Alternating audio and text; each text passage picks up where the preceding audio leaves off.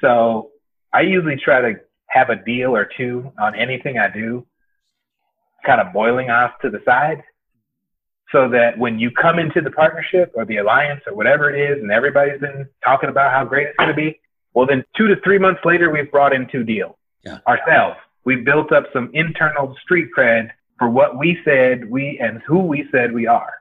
And you all can return it at any time. That's great. That's not why we're talking about this.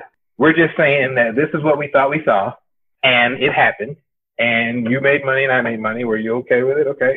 Was it like what I said it was going to be like? Okay, great. Let's tweak that, because we want to do this over and over and over and over and over to where you can just staff it with somebody. Do you want your business to grow faster? Are you open to new and out-of-the-box ways to drive revenues and increase value? How do you imagine the most successful entrepreneurs and business leaders double, triple, or expand their businesses tenfold or more? The answer is deals. This is a weekly podcast featuring conversations with business owners, executives, and leaders as we reveal behind-the-scenes details that give you, our listeners, the confidence to pursue your own deal-driven growth. On the show, we discuss a huge variety of deals, everything from large, complex mergers and acquisitions to smaller deals that you can do even without significant capital. My name is Corey Kupfer, and I've been supporting deal-driven growth for businesses for 35 years as a successful entrepreneur, professional negotiator, and attorney. My goal is to help you strategize, plan for, find, and complete deals that will help your company grow faster. Welcome to the Deal Quest podcast. Let's get started. Daryl Johnson is an innovative, energetic, creative, and very charismatic entrepreneur who has significant success building business inside of companies and out on his own. Currently, he's the president and co-founder of Smart IT Mobility, a mobile-first tech firm, and the owner of Ideation to Valuation, an online learning program for business owners looking to grow faster.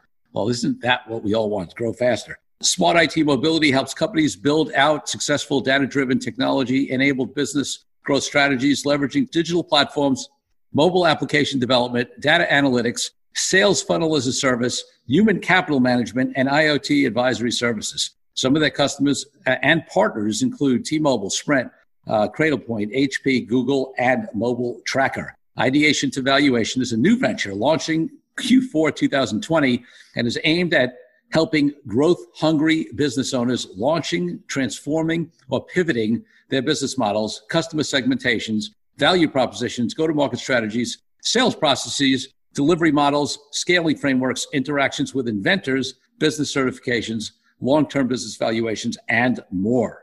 Also, throughout the program, attendees will hear from industry experts, learn from doing, interact with peers, and receive a lot of encouragement along the way, as he believes this is the key need of business owners today. Currently, Daryl serves on a board of advisors for several small and medium-sized firms, as well as he mentors several companies annually at no charge. When he's not working, he enjoys spending time with his family and church members, listening to music, watching motorsports racing, whiteboarding new ideas, and helping others achieve their dreams. Well, Daryl, I am so excited to have you on the program. I love all that you're up to. I, too, love helping people achieve their dreams. So we have something in common there. Welcome to the Deal Quest podcast. Thank you. And I hope that anyone who gets to listen gets some value out of what I have to say, because I, like I said in Wayne's World, that example, I'm not worthy. I'm not worthy. No, I'll tell you what, folks, Daryl's very modest, but he's got some great achievements, and we'll get to those. But Daryl, I want to take you back before we get to, what you're up to now and how you, the kinds of deals you've done over your career and strategic partnerships and all that kind of stuff. I want to take you back to when you were 8, 10, 12 years old. What did you want to be when you were growing up? Because I guess, for most of us, it wasn't what we're doing now, but who knows? Maybe that's not the case with you. What did you want to be when you were a little kid? I had a father who worked basically at the power company, mm-hmm. and a mother who was home with us, but also always had an entrepreneurial side of something going on as an artist. And so, I used to see the rigor that my father would go through to support whatever he was needing to support, because I guess that's why you do that when you're that young, thinking about why do they keep leaving. And my mother, who was doing what she loved and getting paid for it. So that always looked like a funner route to me And so far in my career, I've been able to either get, gainfully employed where I actually really like the work, or they were open to some pivots that I suggest that I actually 100% own, leading, off in that direction, but, bring value and again, turn something that I might not have liked that well to something that I'm flourishing in.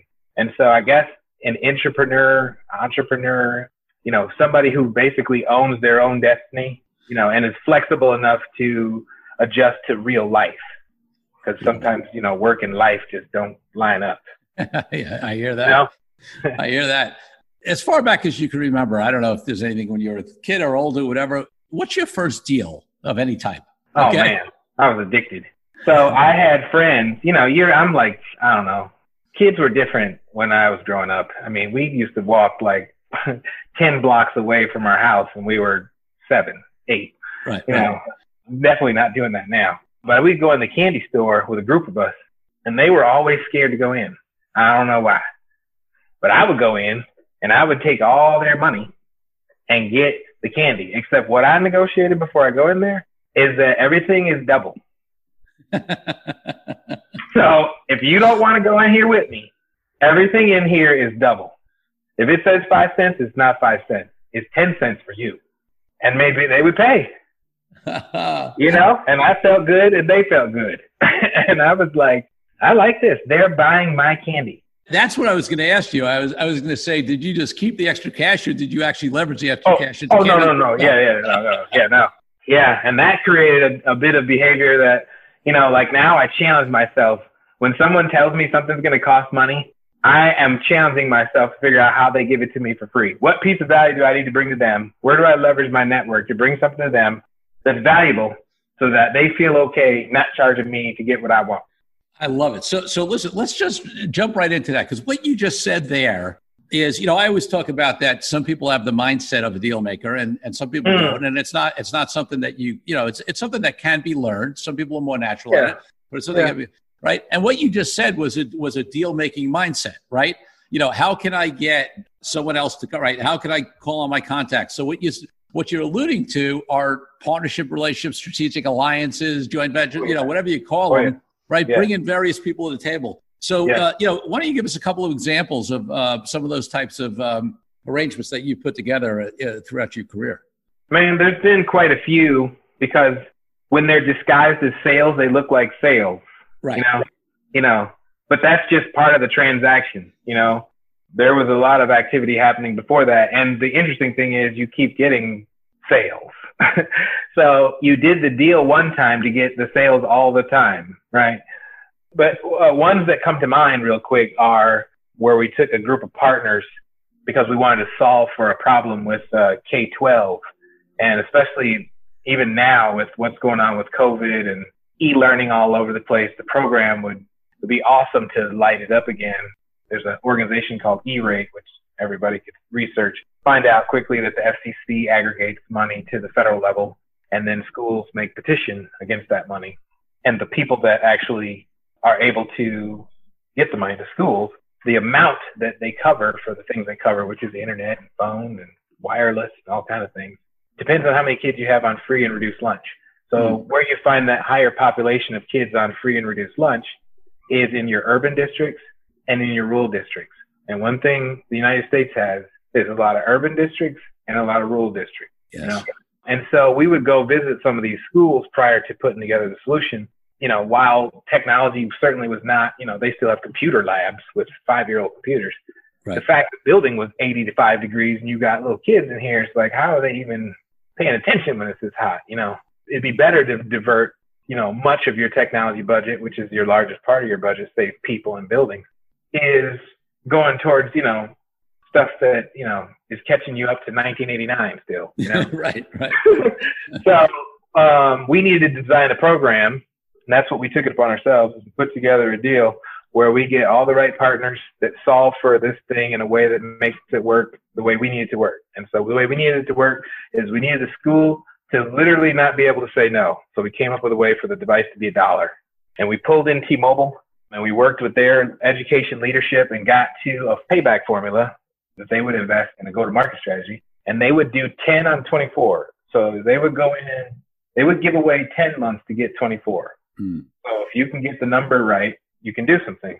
And so we introduced the concept of leveraging the connectivity against the E-Rate for, I'll say, all the school districts since this is recorded. But it seemed like the urban and rural schools had the most interest in dollar devices that were brand new, right, that also came with all of the software they needed to come with for the school. So the IT guy's not mad that they went, you know, to an e-learning model. All the parents are notified that they will be able to access support for these devices when they come home. The teachers actually got between 12 and 60 hours of professional development. So Polly, who's a math teacher, been doing it for 20 years on the whiteboard, now has to look at a bunch of kids with laptops and figure out how does she control her own laptop to control a bunch of kids to teach them math. And we made sure she felt comfortable doing that. That actually was the linchpin in getting the deal done. Partner with a training company to do that for us. But ultimately, we got that partnership stood up. The deal that we negotiated was we leveraged T-Mobile sales teams. So we had the national director's choice on what markets to go in, end up picking 13 markets, put together all the marketing, promo, training materials, portals, a bunch of documents, so that the T-Mobile sales rep would go to market with this value proposition. They could speak certainly to the connectivity, but they needed one of our team to speak to the actual offer. And together, we did some great things in that space. That program helped more than 60,000 kids get technology. You know, that deal also spawned a lot of local deals that we had to negotiate for just contracting vehicles to get into the school. We had to renegotiate our banking arrangement because we went from selling like 1,400 devices a year to 25,000. They're all $400 each, you know.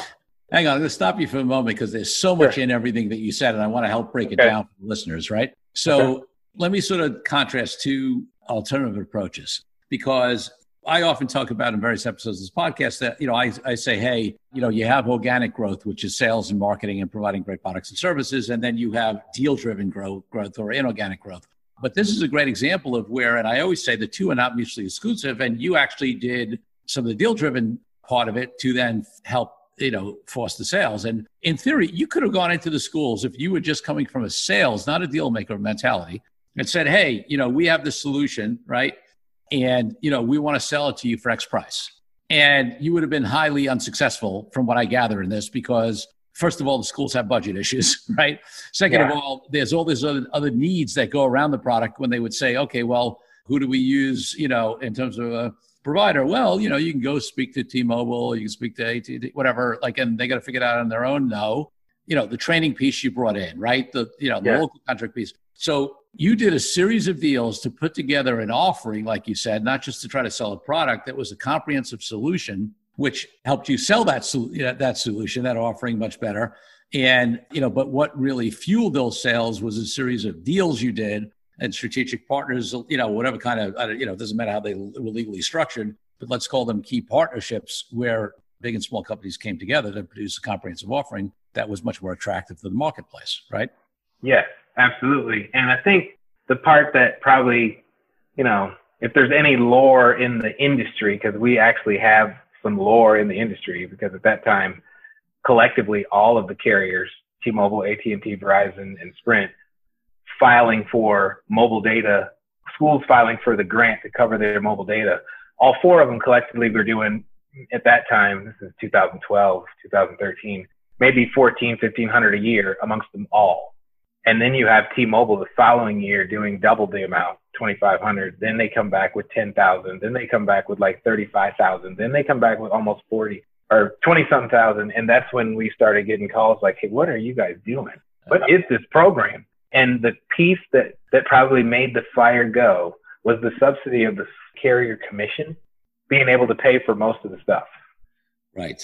So it isn't like we just made a whole bunch of money. We didn't make any money hardly. What we did is we made impact. They didn't think anybody would be crazy enough to do all that stuff and make, you know, 20, 30 bucks a rip when you could have made technically hundreds. But we wouldn't have had the value and the impact. And some of the faces of the parents, you know, that feel, you know, you get the impression that they think their child is now going to make it in life because they got one of these devices. Wow. I mean, that's some of the stuff you see. And when you see that, there's no, well, we're going to try to make money. I mean, we're just trying to make these families better off. And that's kind of how we did it, you know? I love that. And listen, everything you did, all the deal strategies, et cetera, you know, could also be used for things that are more financially lucrative as well. And I don't think financially lucrative and impact are necessarily mutually exclusive. But in this case, yeah, in this particular case, you were focused even more on the impact. And I got to tell you something, connectivity, I mean, you know, we're seeing it now during, you know, coronavirus, COVID-19, where, you know, all these kids are getting homeschooled and there's a real disparity amongst, you know, and again, in the urban and rural spaces where connectivity is still, you know, an issue, and they're not in the school buildings. And, you know, I know people who, you know, are like sitting outside, their kids are sitting outside McDonald's trying to get their, or the library, or the library, or Starbucks or whatever, you know, trying to get Wi-Fi, you know, so it's so important. It's so important. Let's take a break from the show for a minute so I can invite you to join our DealQuest community group on Facebook. There, you'll have a chance to engage with other entrepreneurs, business owners, executives, and leaders who are looking to grow, do deals, and make a bigger impact. In addition to the great content and community, you can also register there for our Conversations Community and Cocktail Zoom calls and the upcoming Deal Den Zoom calls, during which you will have the opportunity to brainstorm and get support with deal-driven growth for your company. Now back to the show. Talk to me a little bit about, you know, in this example or any other ones you did, like what is it, you know, I mean, there's a lot of moving pieces in a complex deal like that. Well, bringing all the parties to the table. And what are some of the things you think about when you try to piece together something like that in terms of how you get it together, how you get everybody to work together? It's easy. I follow this process. If anything, it errs on being too conservative, but at this point in life, I'm okay with that. The first thing is the relationship. So usually I'm trying to understand, and I even ask if we're not getting there. What kind of relationship are you open to having right now with the, you know, in general and with this project that we're starting to talk about? Mm-hmm. What kind of, you know, am I going to be a transactional relationship, a strategic relationship? Where are you at in your five? You got room in your five, or am I not going to be in your five? I'm okay with whatever the answer is. I just need to understand right here at the beginning before I do or think or drive myself or any of our team towards anything. Where are we at with that? Right. And there's no wrong answer. It's more about just taking the temperature. Right. Yeah. That's one. Then two, what is the budget? If the budget doesn't sound right, or, you know, then we have at least an opportunity to kind of pull over and talk about who told everybody that this was enough money. And then from there, it's effectively, we are trying to solve for something. And sometimes this one goes first because it depends on what it is sometimes. But what are we trying to solve for? What's the question we're trying to answer? What is the thing we're trying to solve for? And if we solve it, what happens? Trying to understand the actual value impact of whatever it is that we're trying to do. And then as it relates to the money and how everything's going to flow between us, you know, how did we all envision getting this deal done? What was how did you think we were going to contract to take this down? Yeah. You know, and I like to think about that last. Yep. And usually at the end of that, either there's someone still standing, right? Yeah. Which is great. Or I've got a whole lot of time back. Right. And if it's right, then, you know, then people are still there. And then, and then talk a little bit about, you know, because this is another difference in my mind between some salespeople, because I'm not, you know, I don't want to say anything. There are great salespeople out there, but certainly transactional salespeople who make the sale and then walk away as opposed to relationship-based, right? And education-based salespeople. But, you know, certainly in a deal, you know, I think one of the things that distinguishes a deal is that it's not just a sale. It's an ongoing relationship that sometimes, you know, evolves and changes and it's roadblocks and things like that. Yeah. So talk to me about how you continue to maintain and nurture and, you know, keep those relationships healthy and those partnerships working. Well, I think the first thing is, and it may not have been, that's probably highlighted, but the reason any of us are talking is because there's even a larger strategy at play, even without this opportunity that's before us right now. Yes. The reason they're there is because there's much more reason for you to be here than just this deal, right? We're just trying to make, some of them are on an interview, see how it all works out, right? But the ones that are strategic are, to me, have a functional fit. So value for value, we're in this. There's nobody that's really getting paid that is not providing any value first. So there's first like a real come to Jesus on where is the value, because that's also where the equity distribution should also be thought through. And then who's taking risk and what kind and how, you know, and what is it costing you? And we all know this, right? Doesn't mean anybody's going to change any money. We're just saying that's what comes with that square, you know? And then for a lack of better things, you try to force a deal to happen. Just make one happen, because that's the best time to tie up all this conversation. Make a deal happen. I usually try to have a deal or two on anything I do, kind of boiling off to the side, so that when you come into the partnership or the alliance or whatever it is, and everybody's been talking about how great it's going to be, well, then 2 to 3 months later, we've brought in 2 deals ourselves. We built up some internal street cred for what we said we and who we said we are. And you all can return it at any time. That's great. That's not why we're talking about this. We're just saying that this is what we thought we saw, and it happened. And you made money and I made money. Were you okay with it? Okay. Was it like what I said it was going to be like? Okay, great. Let's tweak that, because we want to do this over and over and over and over and over to where you can just staff it with somebody. Yes. You know, and you just, again, manage that relationship. But the value equation that we put together, that we made, is what really is selling this deal. You could take my name out and your name out, and this company out and that company out, put 2 other companies that provide the same kind of value that the other one doesn't, in a way that makes sure they complement one another. There's some art in finding that, but it's just a value fit to the market. I think that's the other part is, do you have value, and who told you you do, and was it enough of them with money? So the other, right, so that the piece you said right before that I hear you saying is that, you know, if you're doing, and I talk about this a little bit in other contexts as well, is that, you know, one of the things you're doing in some of these deals is that you sort of, you know, you're sort of building a model that's repeatable, scalable of how you do these, you know, how you create these relationships. Sustainable, the last one. Yeah, exactly. Sustainable and, you know, and repeatable. This is great, because too many people on deals, on sales, you know, on everything, just do one off, and they don't, you know, what it takes really to be a successful deal maker on an ongoing basis is to, you know, have a vision for what you're creating and how you're doing it, and creating the model to have that happen so that you can, you know, leverage, you know, because there's a lot of upfront work in creating these structures and finding what works and all that kind of stuff. Whatever. So why not use it over and over again if once you've created it and figured out how it works? Yeah. And you know, what's interesting is, even in like pulling these things together, again, you really have to like the person, whoever the person is. You kind of really want to like them, because this is going to be a thing. Like, this is going to, you know, we were with that on that project we did with T-Mobile. Yep. We were embedded with about 15 to 20 people for about 24 months daily. Wow. I mean, daily. Because the growth was like a rocket ship, right? And so it requires that. Well, if you don't establish that these folks are genuine and you can have a good conversation with them, and now we're trying to fix the bus while we're going down the road fast, man, that makes the deals nightmares. You know, what I was going to also say on the sales side is, I think one of the ways I try to think about things, turn sales into a kind of a deal, still a big sale, is how do I hit my number? Where I used to say this to my quotas, how do I hit my number with one sale? I know everybody else is selling 25 deals a year to get there. How do you just do it in one? And that has always driven between how do I do it in one and who has these customers already that I need to get to? Yes. And who's got a door that if I knock on it, it literally opens up into that building in the right department, and then map back to my value equation plus them. And what does that look like together? And then how do I tweak mine to sharpen their saw? I know what I want.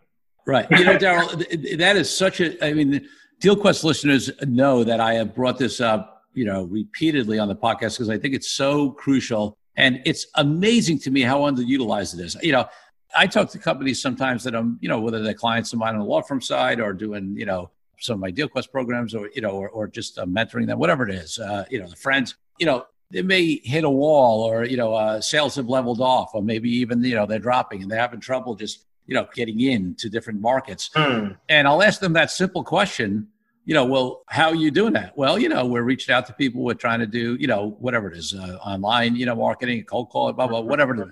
And I said to them, well, Who else is in the, you know, who has access to those customers? Have you reached out to them? And so often the answer is no.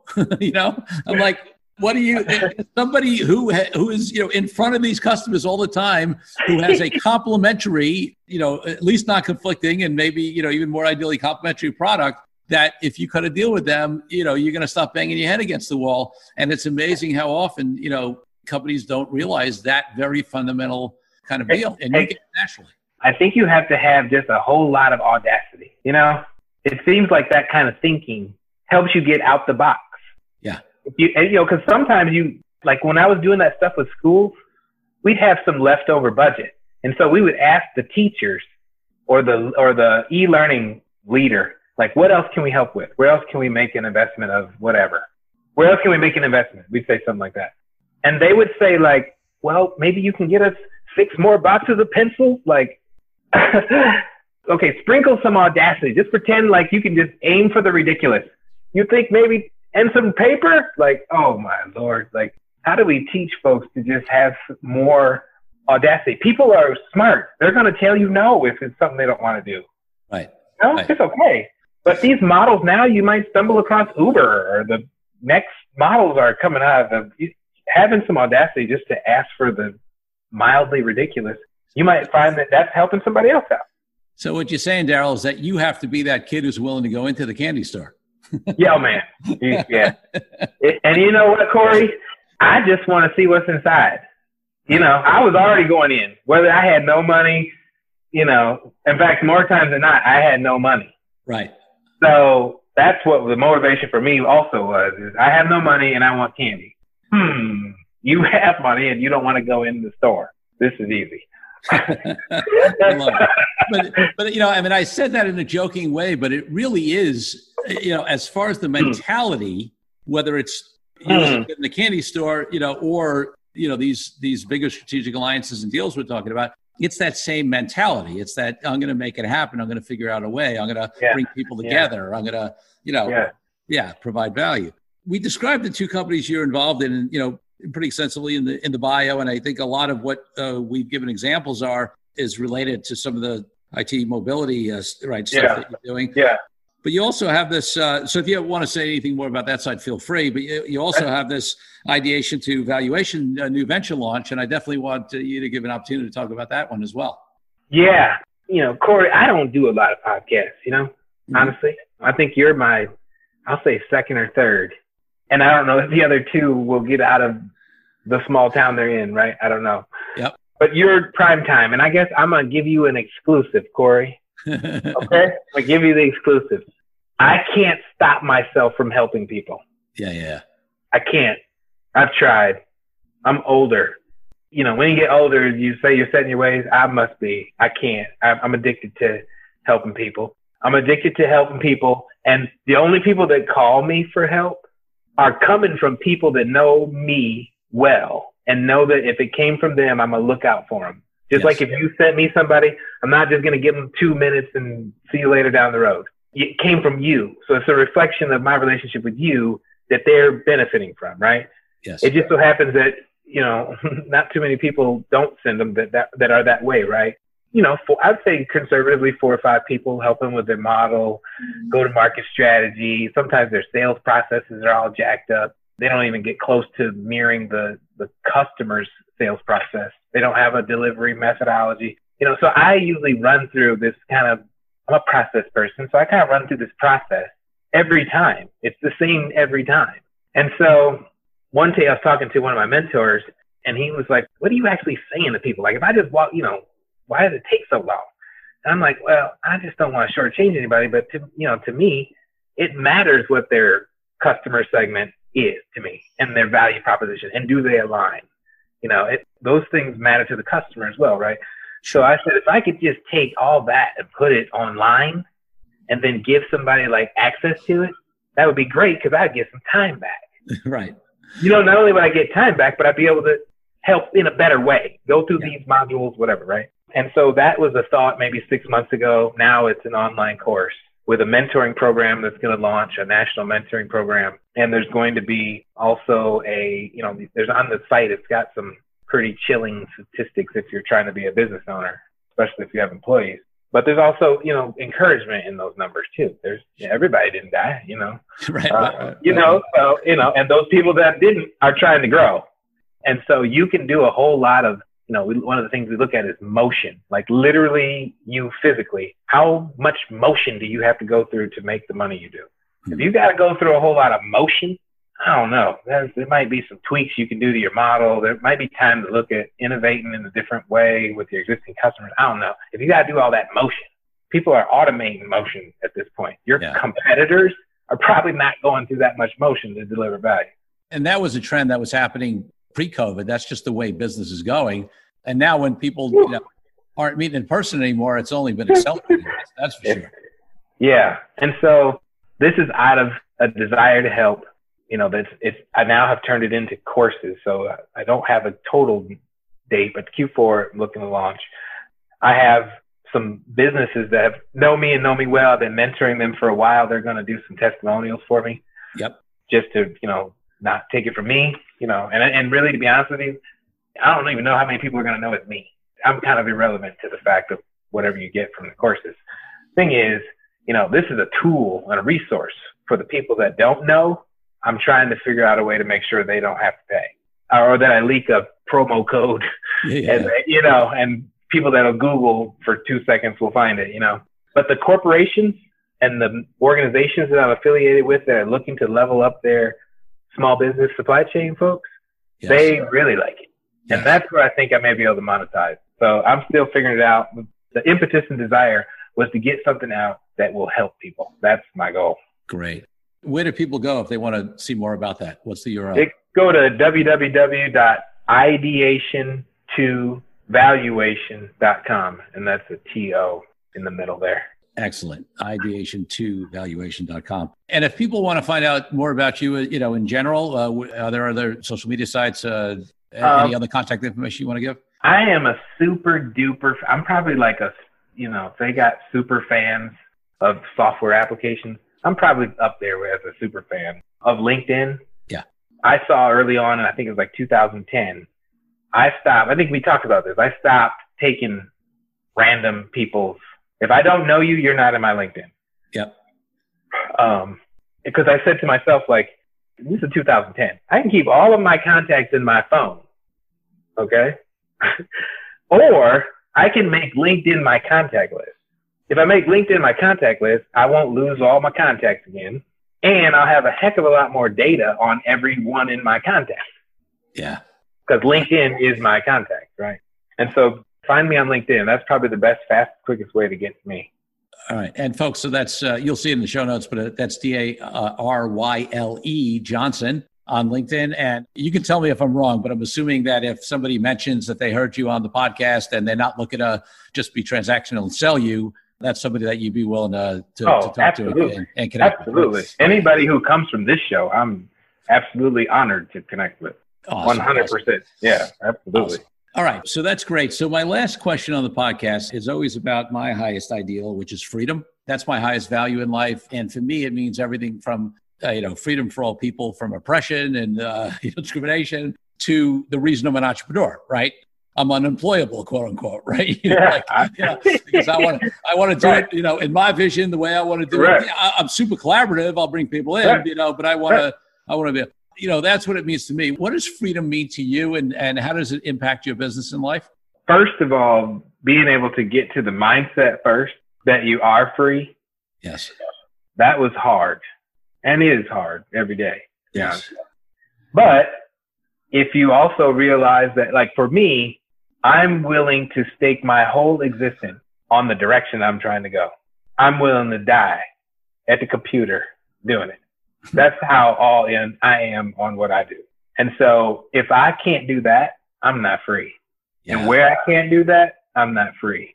And I try to only stay involved in things that I'm free, because I'm just not a good employee at that point, or I'm not a good partner, or I don't know. It feels like walking backwards when you know you should be going forward. How long do you really want to do that? You know? So I'm measured 3 times, cut once, to make sure most of my deals I can live in that freedom that you're describing. I love that. Daryl Johnson, thank you so much for being a great guest on the Deal Quest podcast. Wow, thank you, Corey. I'm very honored to be on the program, so I greatly appreciate you. Totally great to have you. And until next week, folks, talk to you soon. And appreciate you being on, Daryl. Thank you. Take care. Thank you for joining me on this episode of Deal Quest, where we help you understand how deal-driven growth can be your ticket to freedom. You can be a friend of the show by leaving a review on the Good Pods app, podchaser.com, or any major podcast player. Every review helps the show reach more listeners. If you're ready to take your deal-making to the next level by becoming a master negotiator, head over to Amazon or Audible and grab a copy of my best-selling book, Authentic Negotiating. Then connect with me on LinkedIn and let me know your thoughts. I'm Corey Kupfer. Until next week, wishing you the freedom and financial prosperity that I know your deal quest will bring.